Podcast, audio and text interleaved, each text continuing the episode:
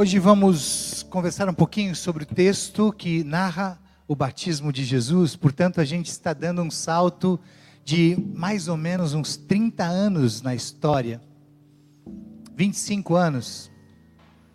A gente, até a, a, um domingo atrás, uma semana atrás, conversava sobre os textos que falam a respeito do Natal da cena do Natal, do movimento do Natal. Agora, de repente, depois de uma semana, a gente salta 25 anos e vai conversar um pouco sobre a sequência da vida do ministério de Jesus Cristo. Na verdade, a gente gosta muito de viver o tempo de Natal. O Natal é um tempo gostoso, feliz, especial, com raríssimas exceções. As pessoas gostam de viver o Natal, de curtir o Natal. E, na verdade, o Natal ele é diferente, é um tempo diferente de outros tempos. O Natal ele tem uma cor diferente, tem um brilho, tem luzes diferentes. O Natal tem um som diferente. As músicas do Natal são para o Natal, são próprias desse tempo de Natal. O Natal tem um sabor diferente. A culinária, boa parte da culinária é diferente nesse tempo de Natal.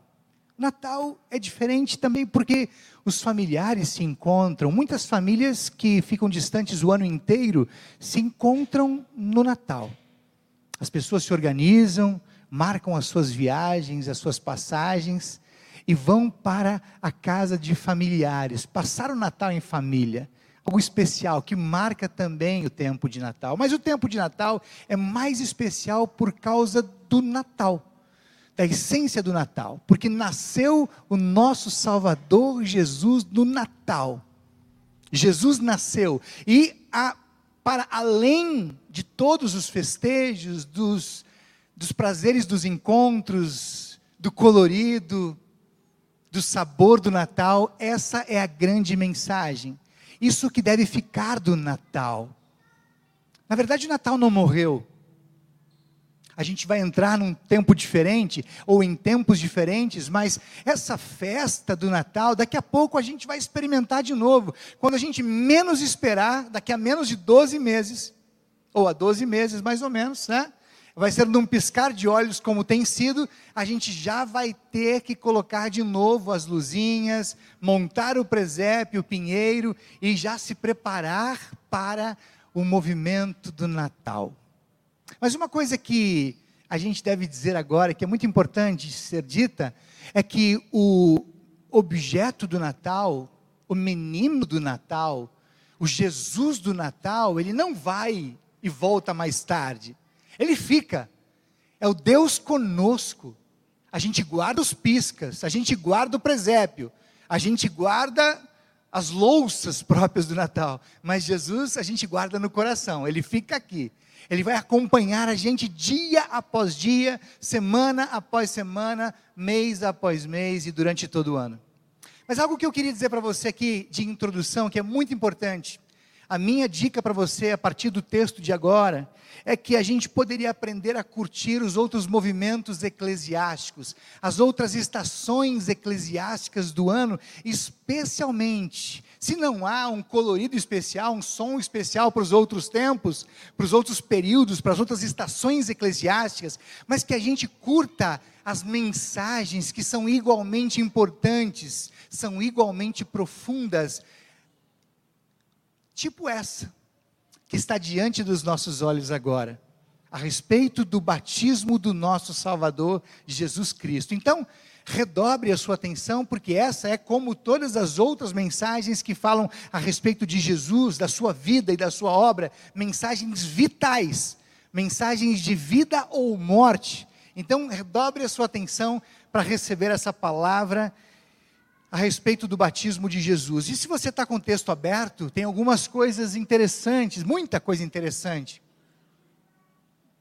E por mais que a gente fale sobre esse texto, e eu, o, o texto que narra o batismo de Jesus, ele aparece em três evangelhos, então a gente sempre pode dar um destaque diferente, mas mesmo que você explore um único texto, sempre tem muita coisa para ser dita. E se você está com o texto aberto aí, Versículo 13 vai dizer que naqueles dias, chegou o tempo, é, Jesus foi da Galileia até o Jordão a fim de ser batizado por João Batista. Chegou o tempo. Interessante que quando Jesus nasce, a Bíblia diz que ele nasceu na plenitude do tempo. As coisas não acontecem assim por acaso. As coisas não vão acontecendo de qualquer jeito. Tem tempo para tudo acontecer. Jesus, na, embora as pessoas já tivessem desistido, muitas tivessem desistido de esperar Jesus, Jesus nasce no tempo pleno, na plenitude do tempo, no tempo que estava marcado na agenda de Deus. Assim como hoje, por exemplo, muita gente acha que Jesus não volta mais. Já são dois mil anos de promessa, ah, não vem mais. Esse mundo não vai acabar mais do jeito que Jesus disse que acabaria. Calma, está tudo na agenda de Deus. A Bíblia diz que esse dia está na agenda de Deus, que todos desconhecem, mas que está marcado e vai acontecer. Então, naqueles dias, diz: olha, nos dias em que Jesus devesse ser batizado, ele deveria ser batizado, ele foi batizado. Ele sai da Galileia e vai até o Rio Jordão para ser batizado por João. Jesus nasceu, a gente falou um pouquinho sobre o nascimento, aliás, falou bastante nos últimos tempos, né? Ele nasce quatro mil anos antes, eh, quatro anos antes dele mesmo. A gente estudou um pouco sobre isso, né? Depois ele vai ser circuncidado ao oitavo dia de vida. E é interessante observar que quando a gente fala de batismo, estamos falando do batismo de Jesus e de circuncisão. Jesus foi circuncidado ao oitavo dia e com 30 anos ele foi batizado. Esse é um tema que a gente podia explorar aqui com com, muito, com muito vagar, durante horas e dias a fio. Mas o que é interessante falar aqui, quando a gente está conversando sobre o batismo de Jesus e a gente lembra a circuncisão, é que o Paulo vai dizer mais lá adiante, na carta, de, eh, carta que ele escreve aos Colossenses, que o batismo substitui a circuncisão. Isso aqui é mais um argumento que a gente usa para o batismo infantil, porque a circuncisão acontecia ao oitavo dia de vida. Nós batizamos crianças, com menos ou mais de oito, mas crianças bem novinhas. E o batismo substitui. Jesus foi batizado, Jesus foi circuncidado, porque ele participa de todo o projeto de lei dos judeus. Tudo que era da lei, tudo que ele precisava fazer como judeu, ele fez. Ele cumpre rigorosamente a lei. Mas depois não se circuncisa mais, não se circuncida mais. O próprio Paulo vai falar muito sobre esse assunto. Agora, agora Agora, o batismo é que substitui. Então, Jesus é circuncidado ao oitavo dia. Aos 40 dias de vida, Jesus é levado para o templo em Jerusalém para a cerimônia de purificação. Também fazia parte da regra dos judeus, da lei dos judeus, essa cerimônia. E a gente falou um pouco sobre isso quando, uh, quando comentamos o encontro de Simeão com Jesus. Aos 40 dias de vida, Simeão pega Jesus no colo e diz: Senhor, agora o Senhor pode me despedir em paz, me levar para o céu, porque eu já vi com os meus próprios olhos a salvação. A minha salvação está nesse bebê, no bebê Jesus. Aos 40 dias, ele então é, ele é levado para a cerimônia de purificação.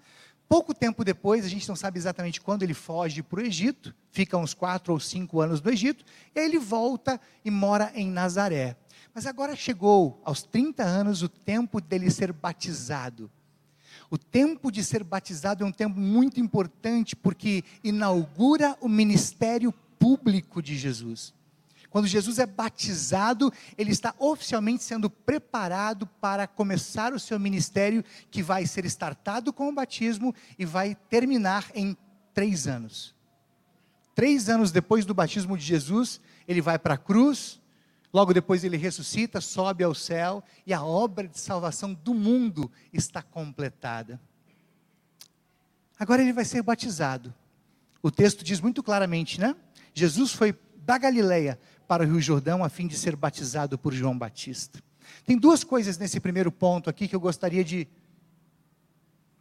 enfatizar. A primeira, sobre a Galileia. Jesus foi da Galileia até o Rio Jordão diz que ele sai da Galiléia e vai lá para o Rio Jordão. E por que, que esse é um aspecto interessante? Porque depois de 30 anos, ou 25 anos, como vocês queiram, ele sai de uma região da Galiléia, ele está morando em Nazaré, na Galiléia, morando com a sua mãe e com os seus irmãos, o papai já havia falecido, e ele sai de uma região da Galileia e vai para uma outra região da Galileia. Primeiro ele vai para o Rio Jordão, para o outro lado do Jordão, depois volta e vai para Cafarnaum. Cafarnaum também é na Galileia, no centro, praticamente no centro da terra de Israel. Ele vai morar do ladinho do mar da Galileia. Cafarnaum, uma cidadezinha que ficava, que fica ainda, né, grudada no mar, colada no mar da Galileia. Jesus estava ali estrategicamente posicionado, um lugar importante para o seu ministério, para os seus três anos de ministério, porque dali ele pode ir para qualquer outro lugar. Tinha um porto aqui na cidade, o próximo da cidade de Cafarnaum. Então ele sai de uma região da Galileia e vai para uma outra região, não muito distante, 50 quilômetros de Nazaré para Cafarnaum. Nazaré fica mais ou menos ao oeste do Mar da Galileia, entre o, o Mar da Galileia, a gente fala do Mar da Galileia, mas é um lago, né? É o lago de Genezaré, que foi tido como mar por muito tempo e acabou ficando isso registrado, e o Mar Mediterrâneo. Então, entre Nazaré, ou entre o Mar Mediterrâneo e o Lago da Galileia, está Nazaré. 50 quilômetros para o centro está Cafarnaum, onde Jesus vai morar. Você já vai entender por que, que eu dei essa ênfase aqui. Uma segunda ênfase interessante aqui nesse primeiro ponto está no Jordão. Diz que ele vai para o Jordão a fim de ser batizado por João Batista. Se você depois quiser conferir, o Evangelho de João vai dizer que Jesus vai para o outro lado do Jordão. Provavelmente ele pega um barquinho, atravessa o Jordão e lá do outro lado ele vai ser batizado por João Batista. Portanto, ele não é batizado em Israel, ele é batizado na região que hoje é a Jordânia, do outro lado do Jordão. Isso também tem toda uma, toda uma especulação a respeito. Mas o que eu gostaria que você entendesse aqui agora é que o Jordão, o Rio Jordão, ele é especialmente significativo na história do povo de Israel. Não por acaso Jesus é batizado no Rio Jordão. O Rio Jordão, se você se recorda, é aquele rio por onde o povo passou quando estava chegando da escravidão, dos anos de escravidão, dos anos no Egito, dos cento, e poucos anos de escravidão. O povo vem de 430 anos de estada no Egito, aí 40 anos de deserto, eles passam por cima da cidade de Jericó, derrubam as muralhas e antes de entrar na terra de Israel, eles passam por onde? por dentro do Jordão.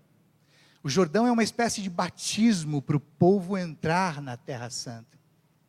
Olha que legal, hein? O Jordão prepara o povo. É a última barreira entre o povo, as terras estranhas e a terra de Israel, que agora seria habitada pelo povo de Israel. Jordão é uma espécie de rio da vida, simboliza a vida. O Jordão, se você não se lembra, ele rasga Israel de alto a baixo. Ele começa em duas pequenas nascentes no extremo norte, lá perto do Monte da Transfiguração, e ele vai descendo, de repente ele se encontra com o mar da Galileia, ou com o lago de Genezaré, passa por dentro do lago e continua o seu trajeto até o Mar Morto. Ele deságua no Mar Morto, ele acaba no Mar Morto. O Mar Morto que está morrendo a cada ano. Diminui um ano, ou um metro, perdão, a cada ano. Mas por que, que eu dei essas duas ênfases em Nazaré e em. É, em Isso eu repito aqui. Nazaré mais árabe de todas as cidades de Israel. O domínio sobre Nazaré hoje é palestino. Os muçulmanos são a grande maioria na cidade de Nazaré. Isso não chama a sua atenção? A cidade de Nazaré, onde o anjo desceu para dizer para Maria que ela seria a mãe do Salvador, foi Nazaré. Foi em Nazaré que Jesus vive basicamente toda a sua vida, a sua infância, adolescência, juventude e toda a sua vida adulta até os 30 anos. Foi em Nazaré. De repente, Nazaré agora é domínio árabe palestino, árabe muçulmano. E o Rio Jordão, por que, que eu fiz ênfase no Rio Jordão? Porque o Rio Jordão, que era um rio exponente, grandioso, hoje ele está muito pequeno. O Rio Jordão está se definhando. No tempo de Jesus, as partes mais largas do Rio Jordão chegavam a mil metros. Hoje, as partes mais largas do Rio Jordão têm 30, no máximo 40 metros. E por que, que eu disse isso a respeito de, de Nazaré e do Rio Jordão? Isso é extremamente significativo quando o assunto é batismo, porque as coisas vão mudando. A gente deu muita ênfase já nos últimos cultos a respeito das muitas mudanças em Israel. As coisas estão diferentes por lá em relação ao que era no tempo de Jesus. Tudo vai mudando, tudo vai sendo transformado. Algumas coisas vão passando, vão se acabando, mas o batismo eterniza as vidas das pessoas. O batismo eterniza. A Bíblia diz que o batismo agora salva, salva as pessoas para sempre, salva as pessoas para a eternidade bem-aventurada, eterniza a vida, porque o outro lado da eternidade é morte. Há um lado que é vida, vida plena, abundante, e um outro e o outro lado, um dos lados é de morte. A palavra de Deus diz que agora o batismo salva, ou seja, permite que as pessoas vivam e vivam plenamente, e vivam para sempre. É uma outra palavra que diz que quem nasce da água e do espírito vai viver no reino de Deus.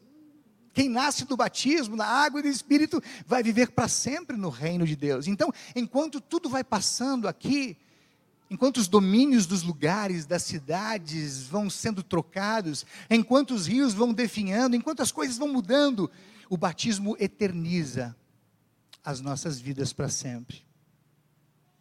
Garante a nossa vida naquele melhor lugar na eternidade. Se você tem a Bíblia aberta, o versículo 15 vai dar um segundo destaque interessante, e esse é o tema de hoje. Versículo 15 diz que Jesus responde para João, que estava resistente em ser batizado: Deixa que seja assim, João, pois é dessa maneira que faremos tudo o que Deus quer. Não é surpreendente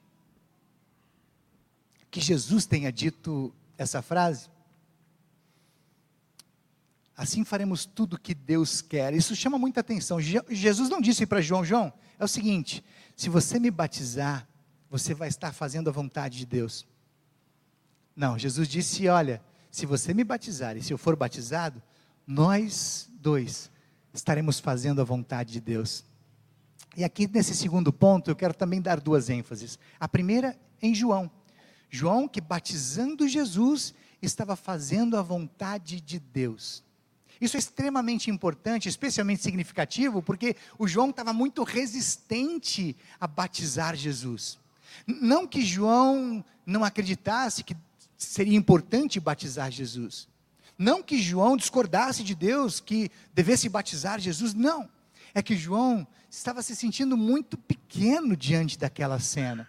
O João disse num outro lugar que ele não era digno nem de atar as sandálias, nem de amarrar as sandálias dos pés do Salvador, quanto mais batizá-lo.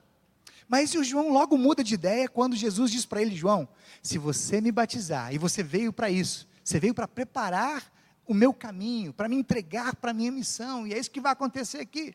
Se você fizer isso, João, e você veio para isso, você vai fazer a vontade do Pai.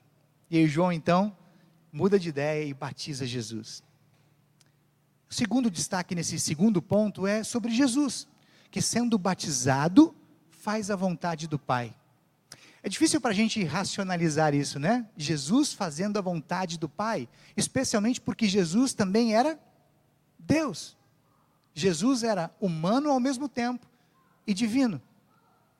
Mas é incrível que, mesmo sendo o próprio Deus, sendo humano, na condição de homem, ele sempre fez questão de fazer a vontade do Pai.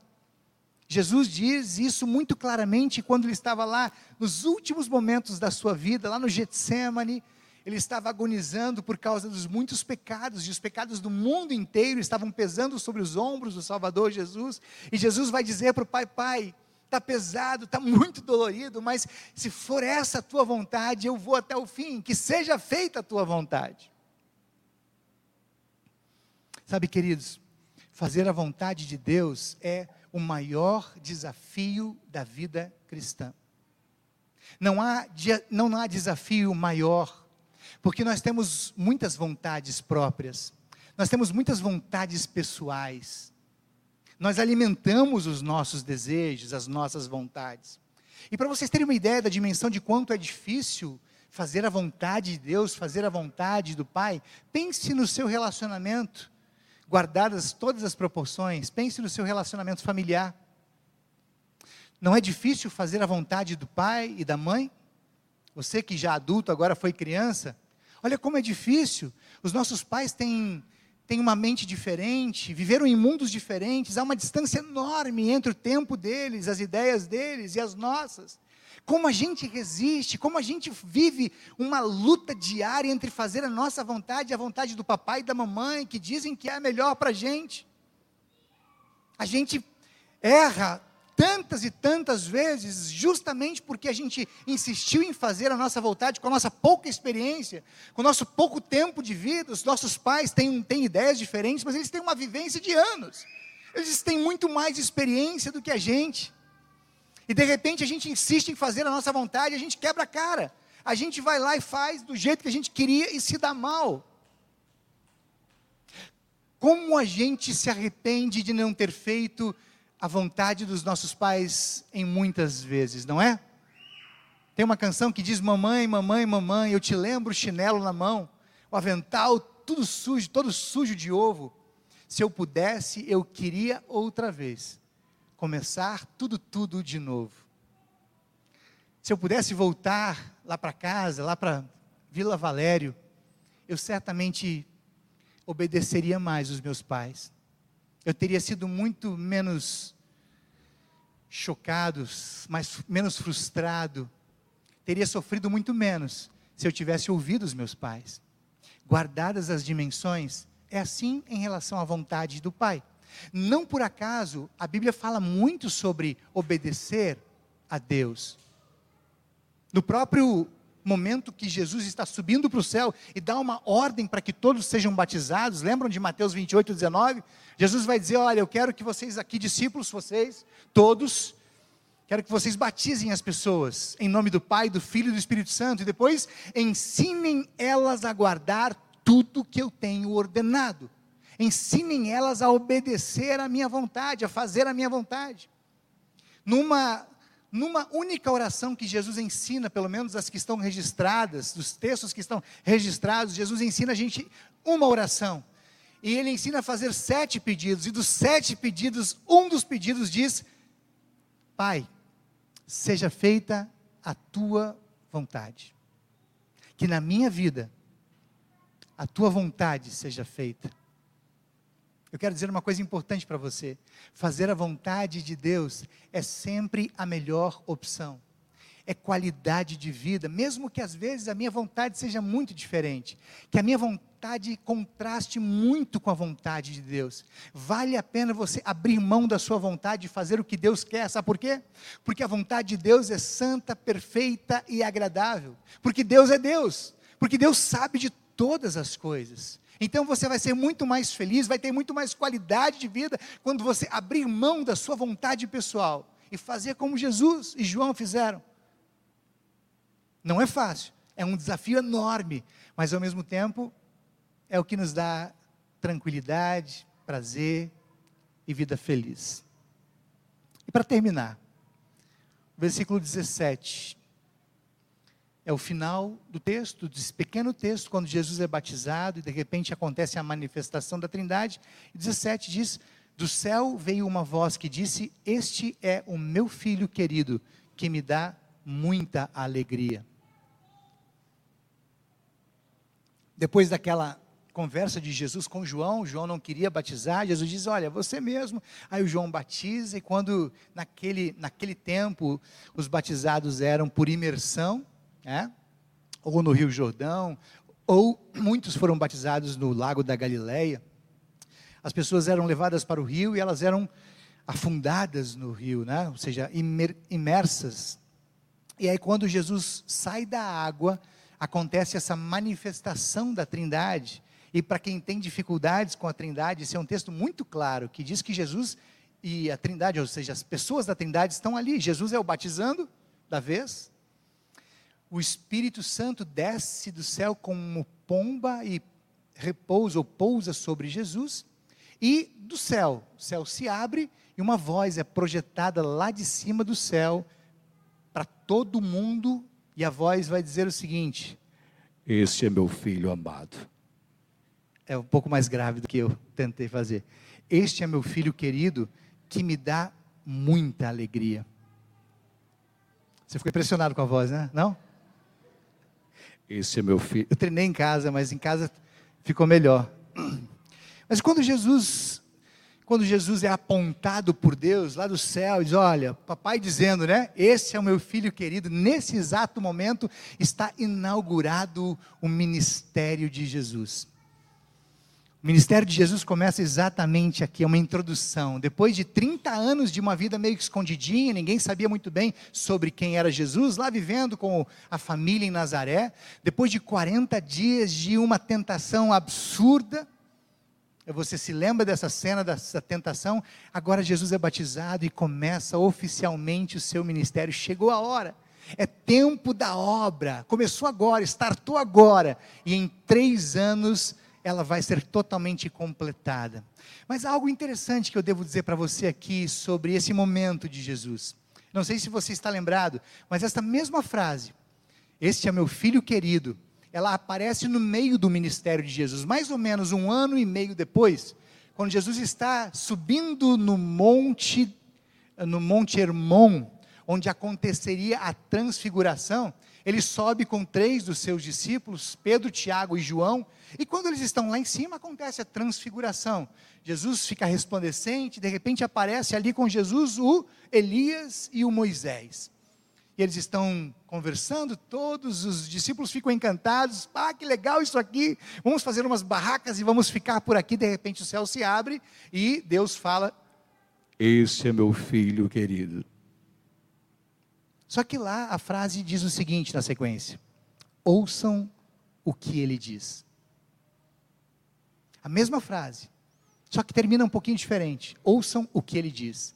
É como se, é como se Deus estivesse dizendo: olha, foi muito importante o tempo dos profetas, e as pessoas estavam muito ligadas ainda com os profetas, tanto que descendo um pouco, antes, voltando um pouco a cena, volta a ficha, quando eles estão ali em Cesareia, subindo o monte, Jesus pergunta para os discípulos: escuta, o que, que as pessoas estão dizendo que eu sou?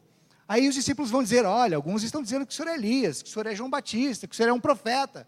As pessoas ainda estão com a ideia dos profetas. E aí Deus vai dizer para o mundo inteiro, naquela, naquela cena lá em cima, do lugar mais alto de Israel: olha, foi muito importante o tempo dos profetas, o Elias e o Moisés, cada um representando uma classe, o Moisés representando a lei, o Elias representando todos os profetas, mas agora chegou o tempo do meu filho. Deem atenção para o meu filho, ouçam o meu filho, ouçam o que ele diz. Redobrem a sua atenção. Olha quanta coisa ele já disse, um ano e meio de ministério, e ainda tem gente achando que ele é outro profeta, que ele não é quem ele é, quem eu disse que ele seria, quem eu mandei para ser. Redobrem a sua atenção, ouçam o que ele tem para dizer. Ele vai falar muitas vezes, ele veio para falar. Ele é uma mensagem personificada, ele fala através de parábolas, ele fala para pessoas individualmente, fala para grupos menores, fala para grandes multidões, ele fala o tempo todo e tudo que ele fala é importante, é vital, é palavra de vida. Ouçam, ouçam o que o meu filho tem para dizer. Quantas vezes ele falou e vocês não ouviram? Ele ainda vai falar. Esse toque de Deus é importante, Ei, ele vai continuar falando. Quantas vezes Deus vai falar conosco através de Jesus aqui nos cultos? Ele vai falar conosco nas nossas leituras diárias da Bíblia, ele vai falar nos nossos estudos da palavra, nos nossos ministérios, nos nossos departamentos. Ei, ouçam o que ele tem para dizer. Esse é meu filho querido, o que ele tem para dizer é palavra de vida, então redobre a sua atenção se prepare para ouvir, ouça com carinho, porque as palavras de Jesus são palavras de vida.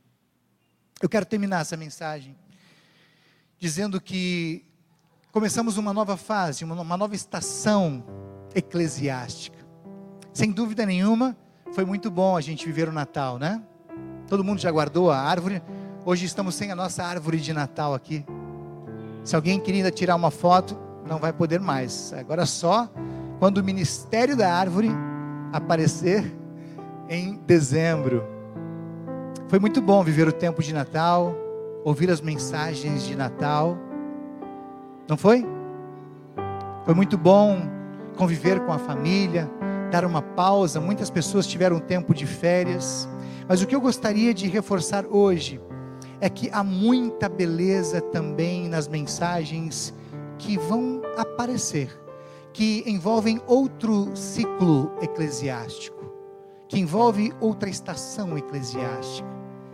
Todas as mensagens de Jesus são mensagens de vida ou de morte. E por que que eu digo? Lembram de João, de Simeão? Simeão pegou Jesus no colo e disse: Olha, o que esse menino vai dizer? Vai direcionar as pessoas ou para a vida ou para a morte. Se você ouve Jesus e faz o que ele quer, vida. Se você não dá muita bola para o que Jesus está dizendo, morte. A vida de Jesus é uma mensagem personificada. A sua mensagem é sempre especial. E hoje, quando conversamos sobre o batismo de Jesus, a gente viu duas coisas especialmente interessantes acontecendo. Primeiro, Jesus e João dizendo: Vamos fazer a vontade do Pai, fazer tudo o que Deus quer. E daqui a pouco, o Pai abrindo o céu, apontando para Jesus, dizendo: Esse é meu filho querido. São duas coisas que se completam: ouvir Jesus e fazer a sua vontade. Ninguém faz a vontade de Deus se não ouve. Ninguém faz a vontade de Deus se não ouve. Ninguém faz a vontade de Deus se não ouve com atenção. Portanto, se você vem à igreja e fica desligado, desconectado, fica pensando na morte da bezerra, fica pensando nas coisas lá de fora, fica sonolento, cochilando o culto todo, você não tem a mínima condição de obedecer, por quê? Porque você não ouviu. Você não recebeu o direcionamento, você não recebeu orientação, você não recebeu a palavra. E na verdade não é a palavra que fica é, que fica tremulando nos ares, é aquela que entra no coração, ela mexe quando entra. A palavra, quando é tomada para si, quando você diz, ela é para mim, Jesus falou comigo. É, é, sobre isso, é sobre Deus falando com você, e você armazenando essa palavra no seu coração. Repito, ninguém obedece, ninguém faz a vontade de Deus, ninguém faz o que Deus quer, se não ouve. Se não ouve com atenção, se não toma a palavra para você, então essa é a grande mensagem que você está recebendo nessa estação do batismo de Jesus. Que você ouça e viva. Essa é, essa é a razão da felicidade, o segredo da alegria. O evangelista Lucas vai dizer: muito mais felizes são aqueles que ouvem a palavra de Deus e obedecem.